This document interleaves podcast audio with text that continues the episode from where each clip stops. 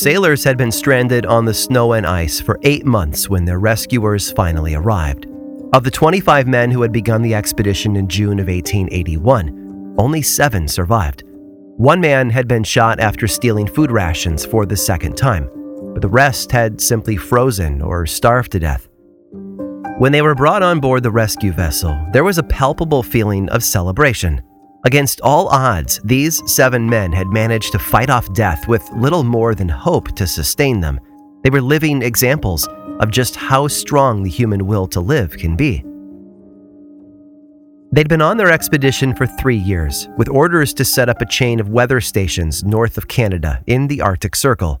Their target had been a small Canadian inlet known as Lady Franklin Bay, situated just off the coast of the northwest tip of Greenland. But the frozen waters delivered a tragic 1-2 punch. Their resupply ships couldn't reach them through the ice, and then that same ice crushed their own ship, the Proteus. The survivors were celebrities back home. When they arrived in America in early August of 1884, a funeral was held for all who had perished on the expedition. Soon after that, efforts began to retrieve the bodies of those left behind, to give them a hero's burial. But when the body of Lieutenant Frederick Kislingbury was exhumed, a horrific discovery was made. He'd been eaten. Not by a scavenger animal after burial, and not in some sort of vicious attack that led to his death. No, the lieutenant had died of natural causes, and then a long while later his corpse had been expertly cut with a knife in order to pull edible meat from his bones. His death aided in the survival of others. Like I said before, the human spirit is a powerful force. When faced with death, that will to live kicks in and gives people the courage to do what is necessary to survive. Whether it's the strength to sever your own limb to escape a dangerous situation, or the stubborn refusal to give up hope of rescue, people are capable of extraordinary things. And when their very life is on the line, desperate people will do anything to survive. I'm Aaron Mankey, and this is Lore.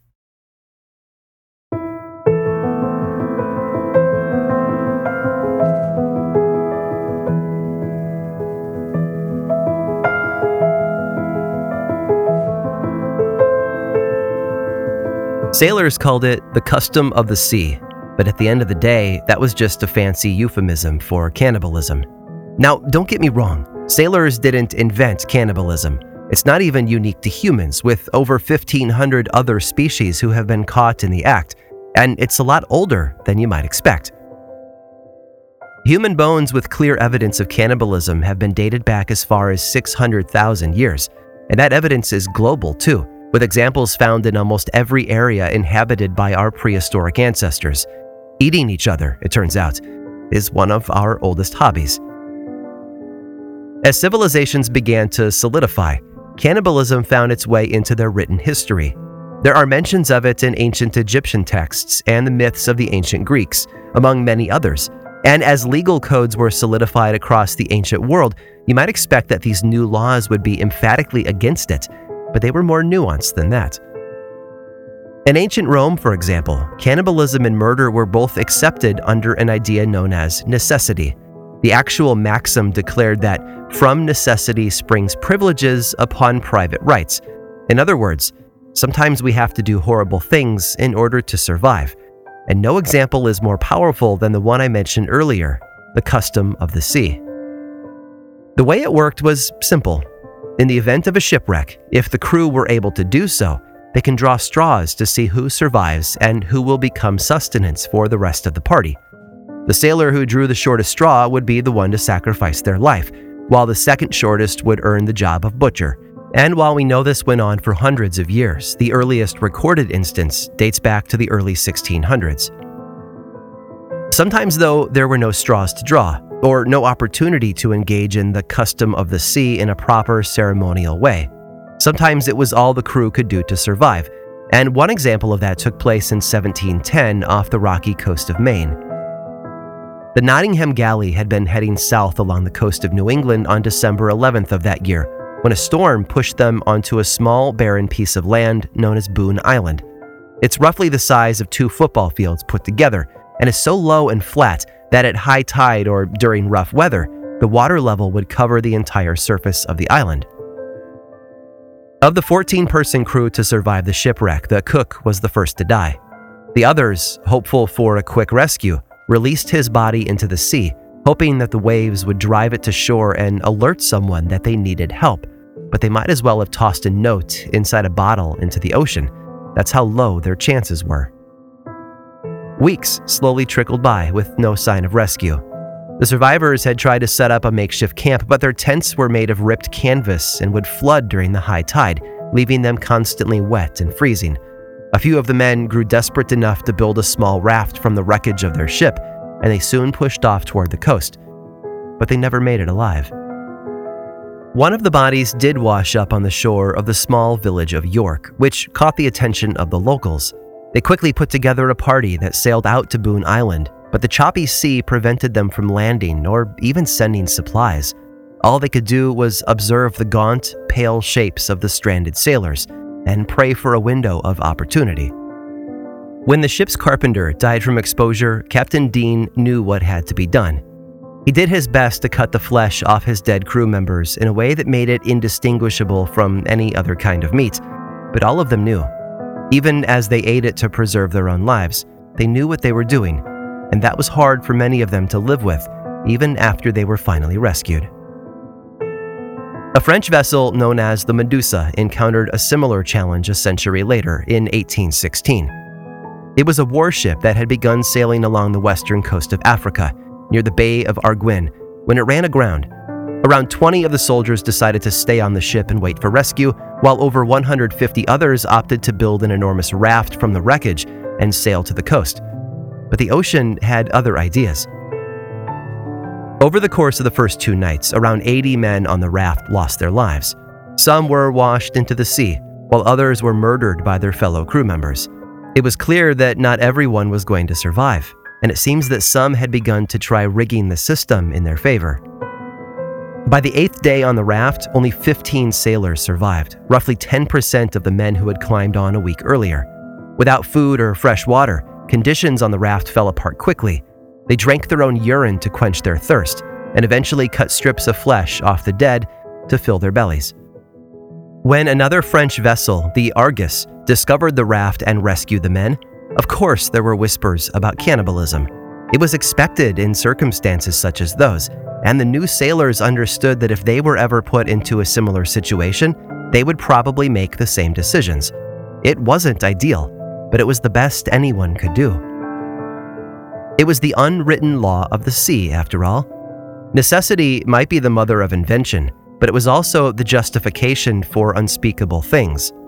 Far from home, with danger constantly knocking at the door, few things stood between a desperate sailor and his will to live, and just about everyone else was okay with that.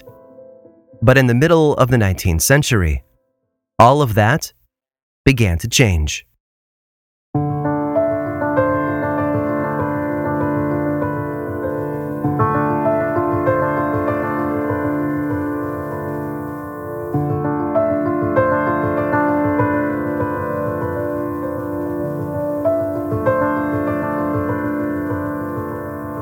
They say he was a bit of a playboy.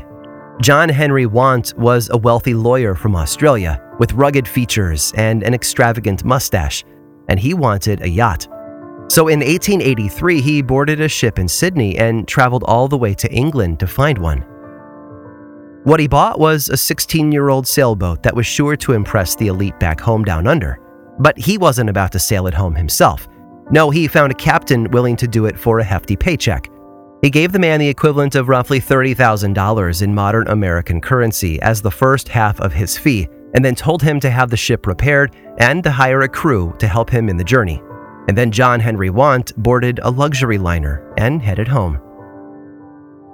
The newly hired captain had a wife and 3 children at home, and he knew the job would take him away from them for a very long time.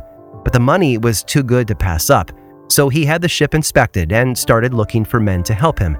That was the easier part, it turns out. First mate Ed and experienced sailor Ned both signed up almost immediately. And as a bonus, a 17-year-old young man named Richard joined them as a cabin boy, hoping to kickstart his own career on the sea. The ship itself, though, needed help. Timbers were rotting out. There were holes in places where you didn't want holes on a ship, and there were general questions about the ship's seaworthiness. But the captain was in a hurry. The quicker they left, the quicker they returned home, after all, and so he paid the bare minimum necessary to get the yacht into the water and then prepared to depart. They left England on May 19th of 1884, and the first month or so on the open sea was fairly uneventful. They stopped for supplies at Cape Verde on July 3rd, and the records tell us that the sea was calm and the winds were normal. But 2 days later, all of that changed when a massive storm blew in, and being hundreds of miles from land, they chose to continue on. And that's when the captain's decision to scrimp on repairs came back to haunt him. As the waves and wind thrashed the fragile yacht, problems started to magnify. Soon there was a hole above the waterline and another forming down below. The delicate ship with the delicate name, the Mignonette, had stopped being a safe place to stay and had quickly become a death trap. All four men grabbed what they could and scrambled into the small lifeboat, but the yacht was going down fast, and there was little time to take an inventory and plan ahead. They grabbed and they ran. 5 minutes later, the Mignonette was slipping beneath the waves and was lost forever.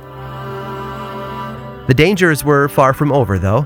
The first night in the lifeboat, none of the men slept because they had to defend the boat from a shark attack, and when the sun came up, they took stock of their supplies, and the results were disheartening. 2 tins of turnips and no fresh water. That was all they had, and they knew instinctively that it wouldn't be enough. They rationed the food, of course, and they tried to take advantage of fortuitous moments, like when they spotted a sea turtle. The meat from that catch probably saved their lives so early in that trip, not to mention the blood, which they drank to quench their thirst. But even with all of that help, they were completely out of food within 10 days. Desperation makes people do unthinkable things. Rather than drink the seawater, which was guaranteed to kill them through dehydration, they began to drink their own urine. But it soon became clear that the cabin boy, Richard Parker, was ignoring that rule in the middle of the night. While the others were declining slowly, Parker was quickly spiraling toward death. And then it arrived. That moment all captains must have dreaded, the moment when the good of the many needed to be weighed against the good of the few. They began to discuss the custom of the sea. The captain, Tom Dudley, was the first to suggest it, and while the others were reluctant, they debated it as an option. Parker was most likely too sick to say much, but the first mate, Ed Stevens, seemed to agree with the captain, while seaman Ned Brooks resisted the idea. On their 19th day adrift, and over a week since their last bite of food, Captain Dudley told the others that if they saw no vessel in the next 24 hours, they should kill Parker, who was already nearly dead. There would be no drawing of straws for them this time. Parker wasn't going to survive, but everyone else could be preserved if they did the difficult thing. The following day arrived with no sign of rescue and a dark cloud of sadness over everyone. Dudley and Stevens were in agreement about what needed to be done, but Brooks refused to participate. After a short prayer, Dudley used his penknife on the young man's throat, while Stevens held his legs down. Brooks, upon seeing the murder take place, was said to have fainted. When he awoke, the others were drinking Parker's blood, which they then offered to him. And as horrible as he felt about where it came from, he knew that the blood, still fresh from Parker's body, would help restore his strength. So he accepted it. Over the next few days, the surviving men consumed more and more of Richard Parker. The young man's internal organs were the first to provide them with much-needed sustenance, followed by his flesh. Captain Dudley did most of the cutting, but all three of the men ate their fair share. I can't help but wonder at the emotional maelstrom that they had to weather. They did a thing they were told never to do, murdering an innocent man, and then they had to live with that guilt while they consumed the man's flesh to save their own lives. Eating Richard Parker must have felt like a betrayal of their very humanity, and yet if they refused, his death would have been for nothing. It was a moral no man's land, and I can't begin to imagine how they processed it all. On July 29th, they spotted a sail on the horizon.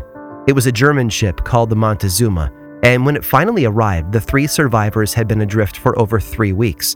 The German vessel helped Dudley, Stevens, and Brooks on board, and began to give them whatever help they needed. 6 weeks later, they were entering port at Falmouth in Cornwall.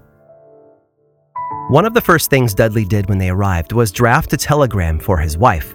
He wanted to let her know what had happened and that he was alive. What he sent her was an incredibly brief and highly edited version of what had transpired. Mignonette foundered July 5th, he wrote, 1,200 miles from the Cape. In boat 24 days, suffering fearful. Am well now. Dudley, though, may have spoken too soon.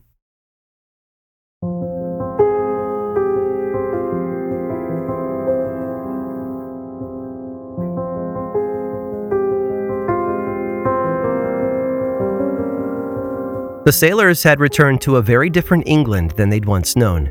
No, they hadn't slipped through some crack in reality and ended up in an alternate dimension. The changes had been going on for a few decades already, but their arrival, and the stories that came with them, brought all of it to a forefront. To understand these changes, we need to step back a few centuries. When King Henry II became King of England in 1154, he attempted to nationalize the laws of his kingdom. Rather than being a disparate collection of unwritten accepted behaviors, customs, and traditions, he wanted all of it under one metaphorical roof, which is where English common law comes in. For a very long while, court cases were overseen by traveling judges who set up temporary courts around the country. Then those judges would return to London and share the outcome of their cases with their peers, who eventually began to incorporate those decisions into their own. So for a very long while, and by long, I mean hundreds of years, every court decision was made based on past decisions, not statutory codes or pre-written laws. In 1765, a man named Sir William Blackstone began to publish the definitive collection of all those centuries of oral tradition and legal decisions. He called it Commentaries on the Laws of England, and it put understandable printed legal decisions into the hands of everyday commoners with no legal training. That was a good thing for a lot of reasons, but it also opened a new door. If all the prior legal decisions were now gathered into one big reference set, they could serve as a list of rules and law, rather than just a record of what happened in the past. All of a sudden, centuries of court cases involving the custom of the sea were up for debate. It was a slow battle, but by the time the survivors of the Mignonette were delivered to the port in Cornwall, there was a growing opinion that a solid, definitive legal decision needed to be etched into the pages of history. And Dudley, Stevens, and Brooks handed that opportunity to those legal minds on a silver platter. We can't blame Dudley and the others, though. They endured something horrific and lived to tell the tale. And as far as they were concerned, they had acted in the age-old tradition that had preserved the lives of sailors for centuries. Because of that, they told their story freely and without hesitation. So when an officer of the law showed up the day they arrived, Dudley spared no details, even going so far as to give the officer the very penknife he used to murder Richard Parker. But Dudley was thinking of an older England, where experiences like his were met with sympathy rather than contempt. So while he was being honest and forthright, the authorities were beginning to wring their hands in fear. Richard Parker had been murdered, they whispered, and someone needed to pay for that crime. The three sailors were arrested and brought in for questioning. Brooks made it clear from the start that he did not participate in the murder, but did later partake in the unfortunate meal that sustained them. And because Dudley and Stevens backed up his testimony, Brooks was soon released, a free man without legal guilt. Dudley and Stevens, though, found themselves in hot water, which must have been frustrating for them because of the customs they had been raised with and the specific situation they alone had to live through. But the authorities weren't sympathetic, and soon enough, a trial date was set. The sailors weren't without support, though. It turns out the general public fully supported the things they had to do to survive, because it was part of life at sea. And remember, Falmouth was a port city, and in the late 1800s, it was probably impossible to find someone in town who didn't have a sailor in their family. They understood the risks of a life at sea all too well, and would have expected their own kin to make the same decisions that Dudley and the others had. The court, though, disagreed. And thanks to a new system for capital charges that was instituted just 2 months before the voyage of the Mignonette began, it was up to the judges from London, and not local magistrates, who were about to make the final decision. And at the center of that was an eager judge named Baron Huddleston. He saw an opportunity to have his name on the definitive court decision regarding cannibalism at sea, and threw himself into the case with both feet. His goal was to see the men executed for the crime of murder, even though the public rooted for their release. In fact, Richard Parker's older brother even visited Dudley and Stevens in jail, dressed in his own sailing attire, and shook their hands to show his support. They ate his brother, and he still considered them without guilt. Huddleston, though, used every trick in the book. He brought a jury in that had just delivered the death sentence in another case the day before. He ran the trial with complete and obvious bias. And then, when it came time for a verdict from the jury, he showed up that day with a pre-written verdict statement and told them it would just be easier if they all agreed with him. The judge literally scripted the verdict, and the jury went along with him. It didn't matter that Dudley and Stevens only did what they did to survive. It didn't matter that centuries of custom and tradition had told them it was acceptable to do it. And it didn't matter that the entire community around them cried out in support of them. Huddleston only saw murder, and he treated the trial as a search for justice. And he got it, too.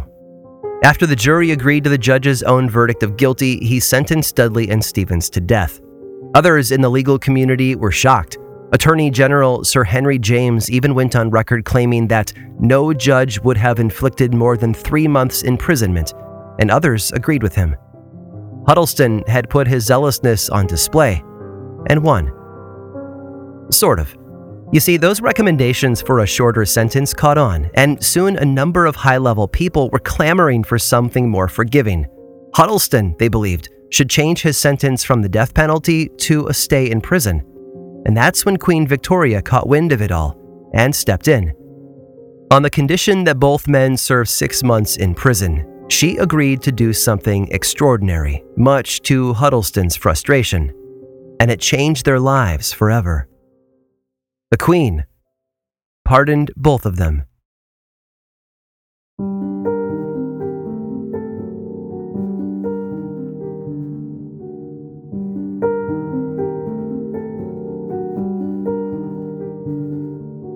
There are a lot of easy decisions in life.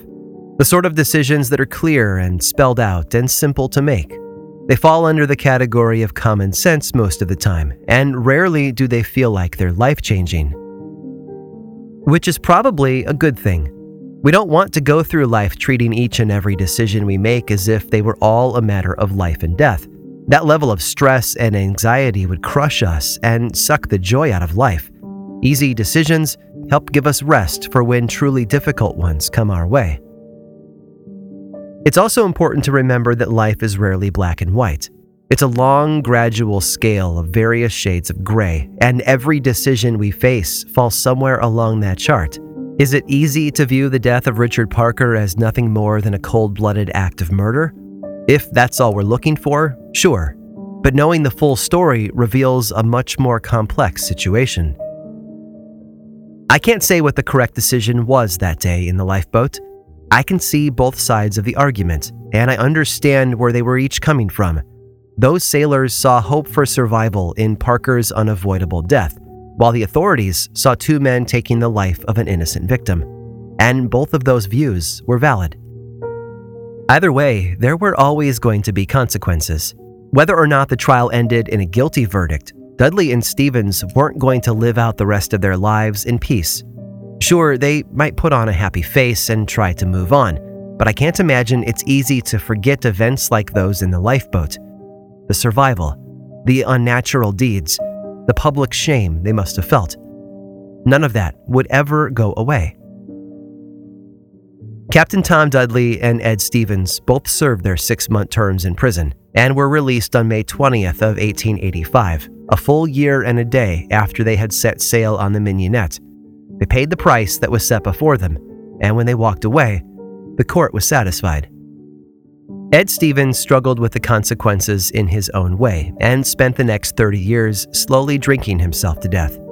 Captain Dudley left prison and boarded a ship for Australia, hoping to start fresh in a new place. I can't imagine what the journey must have felt like for him. Memories of that first failed trip to Australia must have haunted him the entire way. And they weren't the only ones to remember the events of 1884. It was the kind of story that left an enormous footprint, both in the legal world and in popular culture.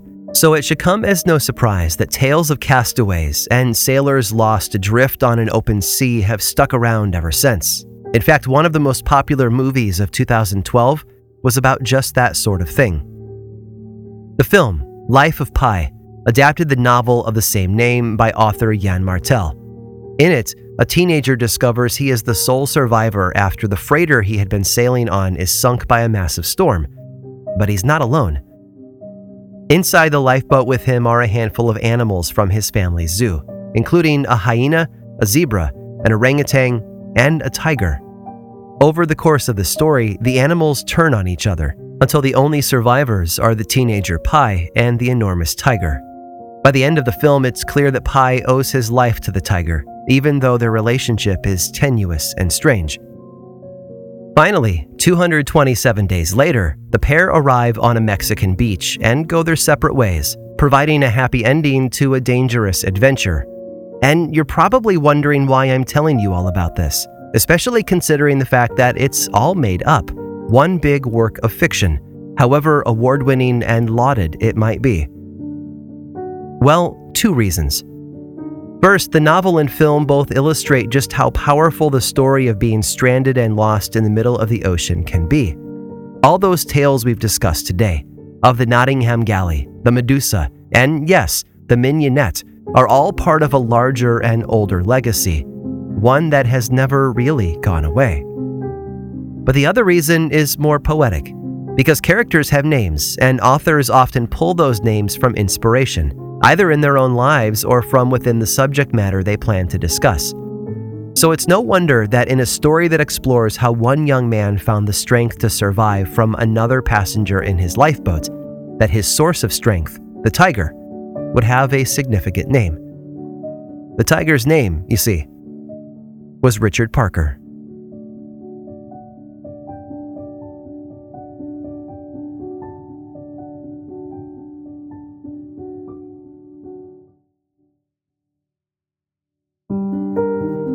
The story of those who survived the sinking of the Mignonette is one that certainly blurs the lines between acceptable and taboo.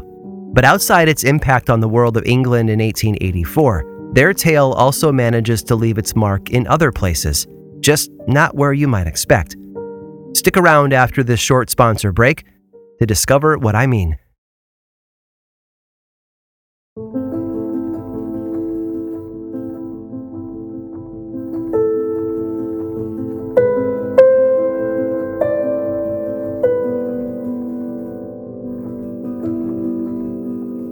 Although he's known for his short stories, Edgar Allan Poe did publish one complete novel during his short career.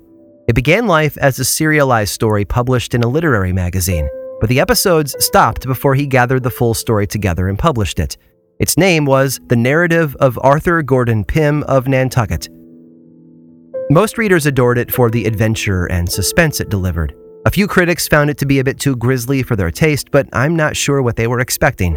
This was Poe, after all. Gruesome was a way of life for him. The book's main story revolves around a young man named Arthur Gordon Pym, who stows away on the whaling ship owned by his friend's father. Pym's friend, Augustus, doesn't tell his father about Pym's presence on the ship, which turns out to be an unfortunate thing. When Pym first boards the ship and hides away, Augustus tells them that he will bring him food and water until the ship is too far from land to turn around. But right away, something feels wrong. No food arrives, and there's no sign of Augustus, and so Pym begins to worry, as any of us would. As a side note, Pym also brought along his dog for this illicit adventure, a little thing named Tiger. I'm not entirely sure how he thought that would help him hide away on a ship full of loud sailors, but that's what he did. And after a few days of waiting for food, Tiger returned from one of his prowls around the ship with a note attached to his collar, a note written in blood. It was from Augustus, and it detailed how shortly after leaving port in Nantucket, a mutiny had taken place.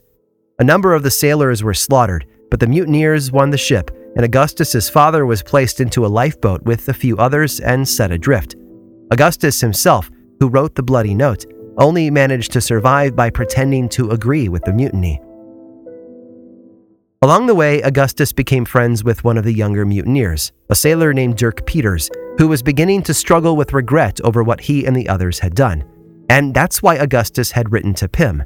They planned to retake the ship for the captain, and they needed Pym's help. The rest of the story is something you might expect to see in a modern Hollywood film.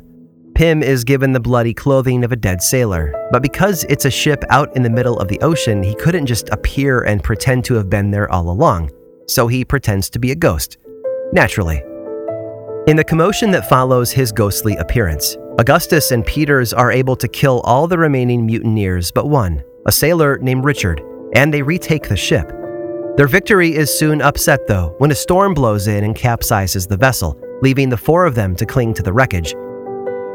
There's a lot more that happens, but at one point, long after the four men have been set adrift on the wreckage of the old whaling ship, they realize all of them are going to die of starvation unless they do the unthinkable, take part in the custom of the sea. And so 4 splinters of wood are pulled from the remnants of the ship, and Pym held them out for the others to grab. The second shortest piece fell to Pym, meaning that he would be the one to do the killing. The shortest straw, the sign that fate or God or pure misfortune had chosen a victim, was drawn by the last remaining mutineer, Richard. After that, we know how this story goes. After all, that's most likely why the critics felt this novel was a bit too grisly, right? By now, you probably wouldn't be surprised to learn that the name of this mutinous sailor, the one who had switched sides to help the others and eventually drew the shortest straw and provide for the survival of others, was named Richard Parker. It almost seems fitting at this point, doesn't it? But what is surprising about Poe's story is something more bizarre. You see, his tale of the shipwrecked sailors and their fight to survive, a tale that involved the murder and butchering of a young man named Richard Parker, wasn't based on the events that took place on board the Mignonette in 1884. They were powerful events, for sure, but they didn't inspire Poe to write The Narrative of Arthur Gordon Pym of Nantucket. How do we know? Because of the date the novel was published, 1838. 46 years before the real Richard Parker met the same fate.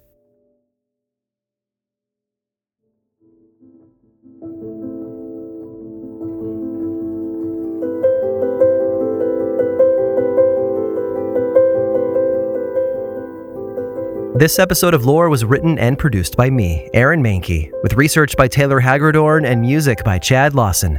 Lore is much more than just a podcast. There's a book series available in bookstores and online, and 2 seasons of the television show on Amazon Prime Video. Check them both out if you want more lore in your life. I also make 2 other podcasts, Aaron Mankey's Cabinet of Curiosities and Unobscured, and I think you'd enjoy both. Each one explores other areas of our dark history, ranging from bite-sized episodes to season-long dives into a single topic. And you can learn more about both of those shows and everything else going on over in one central place, theworldoflore.com/now. And you can also follow the show on Twitter, Facebook, and Instagram. Just search for Lore Podcast, all one word, and click that follow button. And when you do, say hi. I like it when people say hi. And as always, thanks for listening.